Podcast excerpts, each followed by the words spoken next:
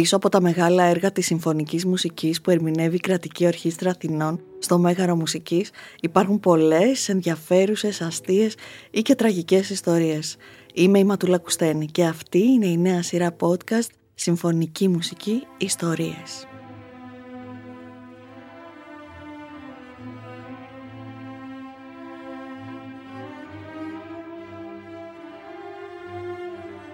Για να μην χάνετε κανένα επεισόδιο της σειράς, ακολουθήστε μας στο Spotify, στα Apple και στα Google Podcasts.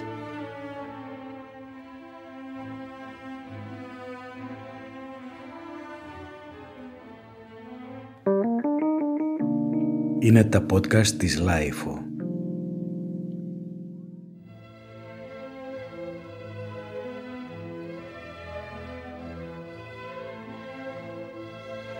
Συμφωνία, το σημαντικότερο μουσικό επίτευγμα του ανθρώπου. Μέρος πρώτο.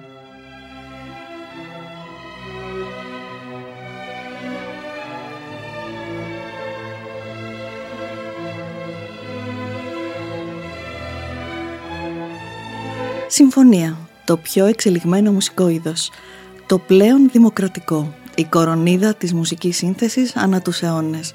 Ο τρόπος για να αποδεικνύουν οι συνθέτες το μεγαλείο τους και να μετρά ο ακροατής τη δύναμη και τη συγκίνηση που μπορεί να προκαλέσει η μουσική. Το πιο απαιτητικό, πολυπρόσωπο, μεγαλειώδες και περίπλοκο ορχιστρικό είδος κλασικής μουσικής, αλλά και εκείνο που αποθεώνει την αξία της συνεργασίας και της αρμονίας του συνόλου. Η μουσική που βγαίνει όταν δεκάδες καρδιές χτυπούν σαν μία. Ένα μουσικό είδος που γεννήθηκε στην Ιταλία του δέκατου έβδομου αιώνα, αλλά άνθησε κυρίως στο γερμανικό κόσμο του δέκατου όγδοου και δέκατου ένατου αιώνα. Μια φλόγα που δεν έπαψε να καίει ούτε στον εικοστό αιώνα. Οι διαδραστικές συναυλίες της Κρατικής Ορχήστρας Αθηνών με τίτλο «Ταξίδι στο κέντρο της μουσικής» συνεχίζονται και αυτή τη φορά αντικείμενό τους είναι το σημαντικότερο μουσικό δημιούργημα του ανθρώπινου πολιτισμού, η Συμφωνία, στις τρεις και τέσσερις Μαρτίου υπό τη σκηνοθετική καθοδήγηση της Κατερίνας Ευαγγελάκου, η βραβευμένη ιστορικός Μαρία Ευθυμίου, ο δημοφιλής συνθέτης Χρήστος Παπαγεωργίου και ο καλλιτεχνικός διευθυντής της ορχήστρας Λουκάς Καριτινός από το πόντιουμ θα παρουσιάσουν με τρόπο συναρπαστικό βίντεο, ομιλίες, μουσικές, γνωστά και άγνωστα ιστορικά στοιχεία, κρυφούς συμβολισμούς για το πώς γεννήθηκε η συμφωνική μουσική, αλλά και το περιπετειώδες ταξίδι της μέσα στο χρόνο.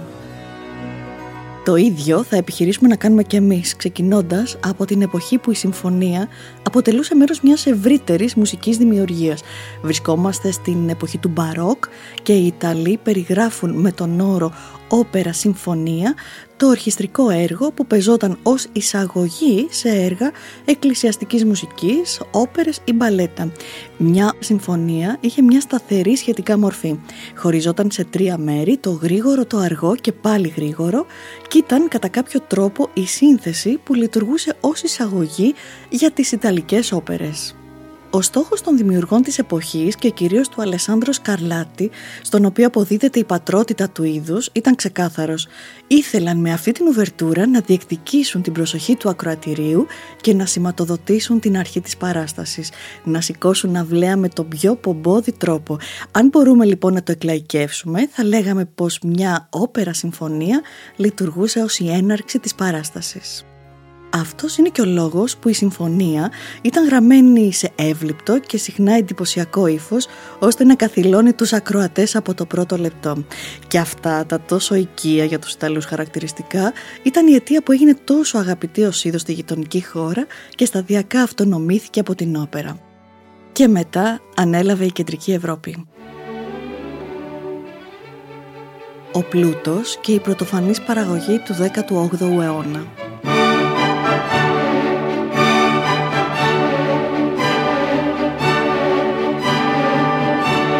Το δέκατο όγδοο αιώνα θα έλεγε κανείς πως η συμφωνία ήταν το μουσικό είδος για το οποίο φλέγονταν τα πιο φωτισμένα μυαλά της μουσικής δημιουργίας. Η ένταση με την οποία παράγονταν συμφωνίες ήταν πρωτοφανής. Μια πρώτη αποτίμηση επιμένει πως ο κατάλογος συμφωνιών του δέκατου όγδοου αιώνα περιέχει πάνω από δεκατρείς χιλιάδες αυτόνομα έργα. Στην Ευρώπη εκείνη την εποχή δεν υπήρχε σχεδόν κανένα βασιλικό, εκκλησιαστικό, αστικό ή ακόμη και ιδιωτικό μουσικό ίδρυμα που να μην είχε απόθεμα συμφωνιών. Η φύση του μουσικού έργου, δηλαδή η μεγάλη κλίμακα που έδινε διαστάσεις μεγαλείου στη δημιουργία, ο δημόσιος χαρακτήρας των συμφωνικών έργων, αλλά και το γεγονός ότι η αρτιότητα της εκτέλεσης δεν εξαρτιόταν αποκλειστικά από τη σολιστική διεξοτεχνία του ενός, αλλά από τη μαγική συνύπαρξη του συνόλου, τις έδωσαν τέτοια βαρύτητα και σημασία που οι συνθέτες δεν άντεχαν να μην αναμετρηθούν μαζί της.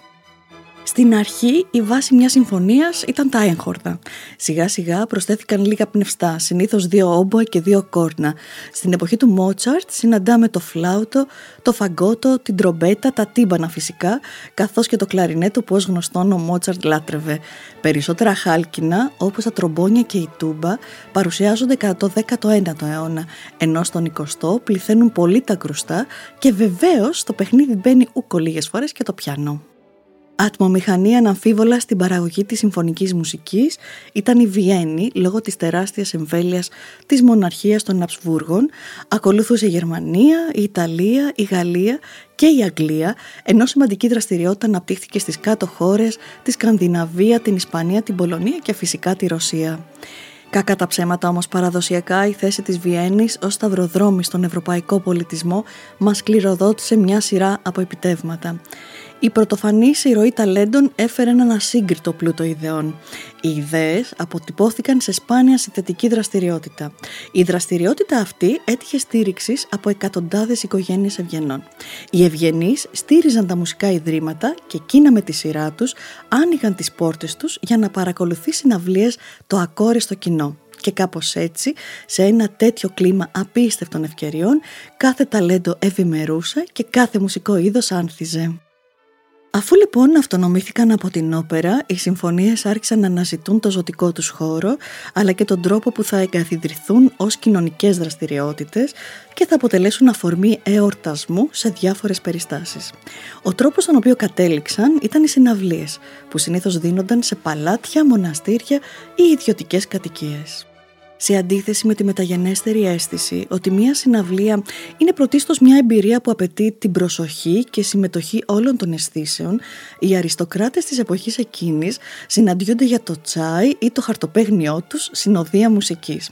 Ο Γερμανός συνθέτης Ludwig Spohr, μάλιστα, στην αυτοβιογραφία του αποκαλύπτει πως μέχρι το χίλια επτακόσια ενενήντα εννέα ευγενείς, όπως η δούξα του Branswig, διέταζαν να παίζει χαμηλά η ορχήστρα συνθέσεις που εμείς σήμερα αναγνωρίζουμε ως μουσικά αριστουργήματα, προκειμένου να μην διαταράσσεται η συγκέντρωσή τους στο παιχνίδι με τα χαρτιά.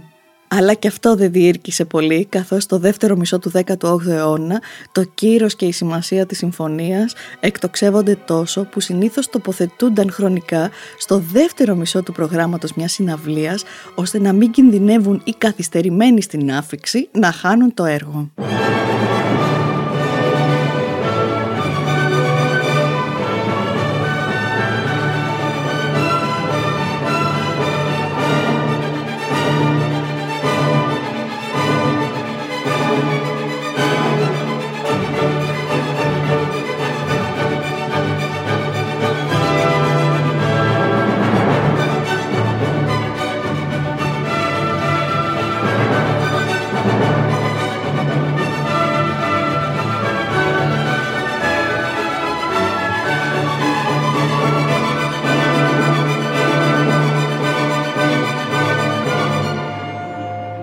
Μπαίνοντας στο δέκατο ένατο αιώνα, η συμφωνία έχει καθιερωθεί στη συνείδηση του κοινού ως το πιο δημοκρατικό μουσικό επίτευγμα, καθώς κανείς δεν μπορούσε να παραβλέψει το δημόσιο χαρακτήρα της, αλλά και το γεγονός ότι πρόκειται για μια ουσιαστικά πολυφωνική δημιουργία που είχε μια μοναδική ικανότητα. Ένωνε ένα ευρύ φάσμα μουσικών οργάνων με τέτοιο τρόπο που κανείς δεν κυριαρχούσε και όλοι συνεισέφεραν το ίδιο στο σύνολο. Έτσι, η συμφωνία άρχισε να θεωρείται ως η πιο γενναιόδωρη από όλα τα μουσικά είδη, καθώς εξέφραζε τα συναισθήματα και τις ιδέες όχι μόνο ενός συνθέτη, αλλά μιας ολόκληρης κοινότητας, μιας πόλης, ενός κράτους, της ανθρωπότητας ολόκληρης.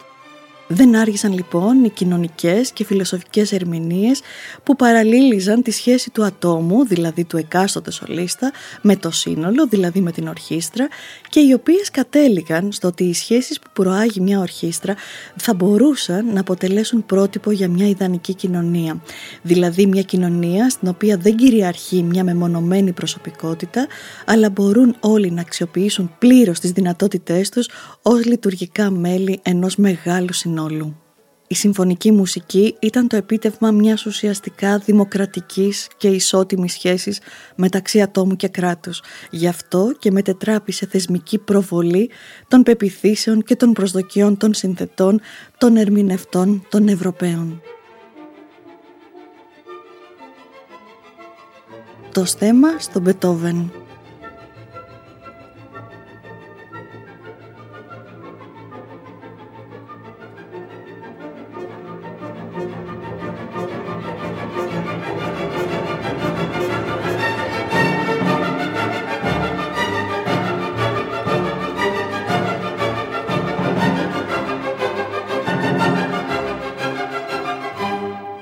Αυτό το μεγαλείο αδελφοσύνης αλλά και κοινωνικής ισότητας ανέδειξε και στις συμφωνίες του ο κορυφαίος όλων, ο βασιλιάς του είδους, ο Μπετόβεν, εκείνος που επηρέασε καθοριστικά τη συμφωνική δημιουργία του δέκατου ένατου αιώνα και έθεσε μια για πάντα ψηλά τον πύχη για όλους τους μεταγενέστερους συμφωνιστές, από τον Μπράμψ και τον Τζαϊκόφσκι μέχρι τον Μπρούκνερ και τον Μάλερ.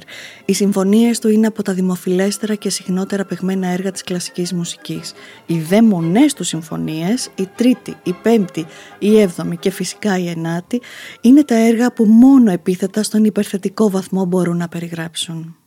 Το γεγονός ότι κανένας από τους προαναφερθέντες ρομαντικούς συνθέτες που ασχολήθηκαν με το είδος της συμφωνίας, με αφετηρία το συμφωνικό αισθητικό πρότυπο του Μπετόβεν, δεν κατάφερε να ξεπεράσει τις εννέα σε αριθμό, με χαρακτηριστικό παράδειγμα το Μάλερ που πέθανε πριν ολοκληρώσει τη δέκατη του συμφωνία, χαρακτηρίζεται από πολλούς ιστορικούς της μουσικής ως η κατάρα του Μπετόβεν.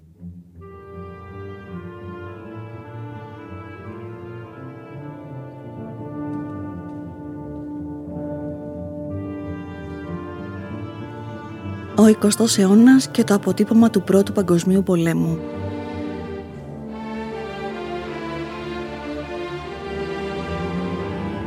Μέχρι να ξεσπάσει ο Πρώτος Παγκόσμιος Πόλεμος, οι σημαντικότεροι συμφωνιστές ήταν ο Μάλερ, ο Σιμπέλιους, ο Έλγαρ. Ωστόσο, οι επιπτώσεις της συμφοράς που χτύπησε την Ευρώπη δεν άρχισε να αποτυπωθεί και στη δημιουργία. Η συμφωνική γραφή εν μέσω συγκρούσεων φτωχαίνει, ειδικά στη Γαλλία και τη Γερμανία, αντανακλώντας την κοινωνική αστάθεια, αλλά και την επικρατούσα σύγχυση περί αισθητικών και όχι μόνο αξιών. Συγχρόνως παρατηρείται μια σχετική άνθηση της συμφωνίας στις Ηνωμένες Πολιτείες και της Σκανδιναβία, ενώ στη Σοβιετική Ένωση οι συμφωνίες, αν και σχετίζονταν με ένα απορριφθέν τσαρικό παρελθόν, χρησιμοποιούνται πια ως όχημα ιδεολογικής προπαγάνδας, καθώς το ολοκληρωτικό καθεστώς αναζητά στην καλλιτεχνική έκφραση τρόπους να ενισχύσει τι άλλο το σοσιαλιστικό ρεαλισμό και την ψευδοαισιοδοξία. Η επίμονη σοβιετική παρέμβαση στη μουσική είναι πραγματικά επιζήμια, καθώς οδηγεί σε λαϊκίστικες εκφάνσεις, αλλά ευτυχώς πέφτει πάνω στην ιδιοφυΐα του Σοστακόβιτς και τη διανοουμενίστικη ειλικρίνεια του Μιασκόβσκι, των δύο μόνων σοβιετικών συμφωνιστών που αγωνίστηκαν για να ισορροπήσουν και να συμβιβάσουν την προσωπική εκφραστική τους παρόρμηση και μεγαλοφυΐα με τις δηλωμένες προσταγές του καθεστώτος. Μετά τον Πρώτο Παγκόσμιο Πόλεμο, το είδος της συμφωνίας, τουλάχιστον σε ό,τι αφορά στην έγκλη, την έκταση και τον τεράστιο όγκο των ορχιστρικών δυνάμεων που είχε μέχρι τον πόλεμο, φαντάζει συνδεδεμένο με έναν κόσμο που έχει παρέλθει ανεπιστρεπτή. Η Ευρώπη μετρά τις πληγές της, αναζητά πνευματικό καταφύγιο στο παρελθόν της και ο νεοκλασικισμός αναδύεται. Η συμφωνική γραφή στρέφεται σε μικρότερα σύνολα, μικρότερες φόρμες και αναζητά μια νέα μουσική γλώσσα, όχι πια ρομαντική, αλλά πιο μοντερνιστική. Όπως έλεγε όμως και ο Μάλερ, μια συμφωνία πρέπει να είναι σαν τον κόσμο, να περιέχει τα πάντα, πόσο μάλλον τον κόσμο από τον οποίο εμπνέεται και μέσα στον οποίο γεννιέται.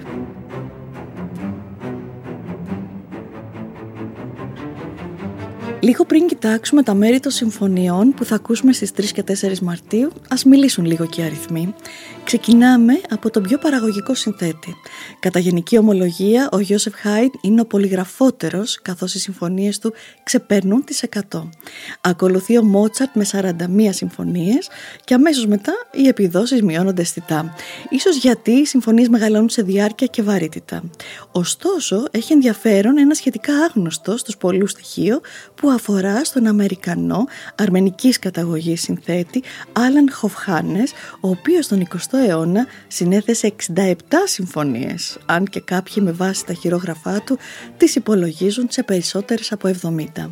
Στον αντίποδα τώρα, ο Δανός Καρλ Νίλσεν και ο Φιλανδός Γιάν Σιμπέλιους, που ίσως δεν έχουμε εκτιμήσει αρκετά. Ο πρώτος έγραψε έξι συμφωνίες και ο δεύτερος επτά. Δυστυχώς στην Ελλάδα, αν εξαιρέσει κανείς τη δεύτερη και την πέμπτη του Σιμπέλιους, τα έργα τους ακούγονται από σπανιότατα έως ποτέ. Επιστροφή στους μεγάλους. Τον τελευταίο μεγάλο που θα έλεγε κανείς ότι αδιαμφισβήτητα ήταν ο Σοστακόβιτς με τις δεκαπέντε συμφωνίες του. Δεν μπορούμε ωστόσο να παραβλέψουμε τις έξι του Κριστόφ Πεντερέτσκι, αν και δεν είναι ακόμα τόσο διάσημας και δημοφιλής, με εξαίρεση την τρίτη του συμφωνία. Από τις συμφωνίες που απαιτούν το μεγαλύτερο όγκο ορχήστρας είναι σίγουρα η όγδοη του Γκούσταφ Μάλερ, που ονομάστηκε και Συμφωνία των Χιλίων, γιατί τόσοι περίπου ενεπλάκησαν στην πρεμιέρα της από τον ίδιο το χίλια εννιακόσια δέκα. Αν πάλι μιλήσουμε για διάρκεια, στο Μάλερ θα σκοντάψουμε ξανά, καθώς η τρίτη συμφωνία του μπορεί να φτάσει σχεδόν στα εκατόν δέκα λεπτά. Στον αντίποδα, η πιο σύντομη είναι μάλλον η δεύτερη του Χάιντν, που κρατάει λιγότερο από δέκα λεπτά. Ενδιαφέρον παρουσιάζει και η λεγόμενη σύντομη συμφωνία, Short Symphony, που έγραψε τον εικοστό αιώνα ο Αμερικανός Άαρον Κόπλαντ και διαρκεί περίπου δεκαπέντε λεπτά. Αλλά αυτά αφορούν τη στατιστική και τους αριθμολάγνους. Για όλους εμάς, η συγκίνηση που προκαλεί η συμφωνική μουσική μετριέται με τους χτύπους της καρδιάς και όχι του ρολογιού.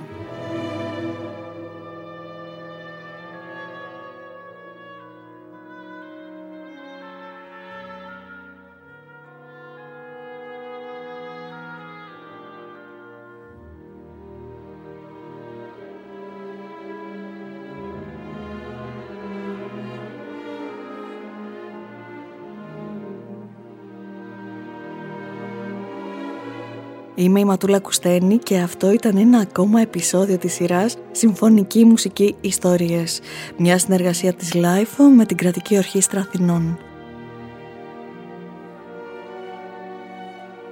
Για να μην χάνετε κανένα επεισόδιο της σειράς, ακολουθήστε μας στο Spotify, στα Apple και τα Google Podcasts.